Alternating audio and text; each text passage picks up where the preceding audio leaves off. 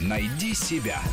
Интересные профессии с Аллой Волохиной. Акушерка помогает женщинам до родов, во время них и после. Измеряет давление и пульс, подсказывает, как правильно дышать. Первой принимает ребенка, если все идет без осложнений, и участие врача-акушера-гинеколога не требуется. От профессионализма акушерки зависит, чтобы ребенок не получил травмы во время родов, из-за чего у него может пострадать центральная нервная система, ткани сердца, кишечника, любой орган.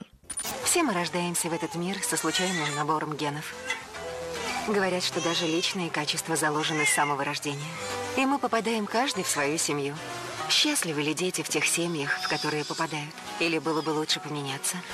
Поменять своего ребенка адекватная мать в нормальных обстоятельствах ни за что не согласится. А вот акушерки случалось с путалем младенцев. К счастью, такие экстраординарные ситуации случаются крайне редко. Тем не менее, наверное, каждая молодая мать подобного боится. Поэтому акушеркам часто приходится выступать и в качестве психолога. В том числе и с отцами, которые находятся в состоянии аффекта, не хотят забирать ребенка ни того пола, не понимают, откуда взялась тройня, сомневаются, что младенец их. Зато никто из акушерок не может пожаловаться на однообразие работы. Что-что, а соскучиться в роддоме невозможно.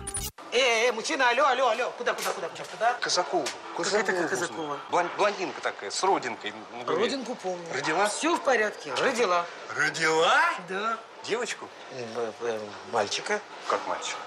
Работать в роддоме сложно, тем более, если это обсервационный роддом или отделение, то есть место, куда принимают роженец без обменных карт, вообще без документов, с улицы, в том числе бомжей. Там можно столкнуться с любой патологией, что очень обогащает опыт медиков, но отягчает их нервную систему. Роддома обычно специализируются на разных проблемах. В один везут с диабетом, в другой с пилонефритом. Существует и отделение или боксы для семейных родов. Условия повышенной комфортности в них пациенты оплачивают. Акушерок в таких отделениях отцы щедро благодарят. Иногда нанимают и персональную акушерку. Она может приехать домой и определить, уже пора отправляться в роддом или это еще предвестниковые схватки. Дирижирует процессом, опекает роженицу вплоть до ее выписки с младенцем.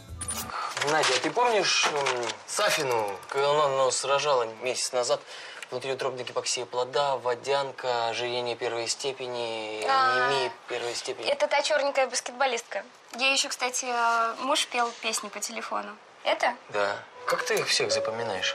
Они для меня не диагнозы. Знаешь, я спрошу что-нибудь у них личное, про семью, например, или про работу, и сразу все становятся не как все.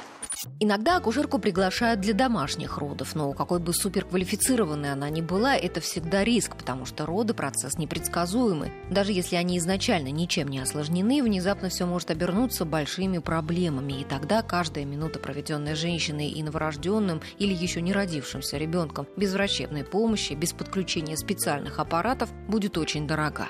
Каждые пять лет акушерки, как и другие медработники, проходят курсы повышения квалификации. Профессия эта востребованная. В Москве сейчас около трех десятков вакансий в интернете с зарплатой от семнадцати до сорока пяти тысяч рублей. За свое будущее перед угрозой всеобщей роботизации специалистам этой профессии не страшно. Заменить руки акушерки аппаратными родами в обозримом будущем не видится возможности. А вот тренируются принимать роды на роботах-симуляторах в нашей стране медики уже лет двадцать.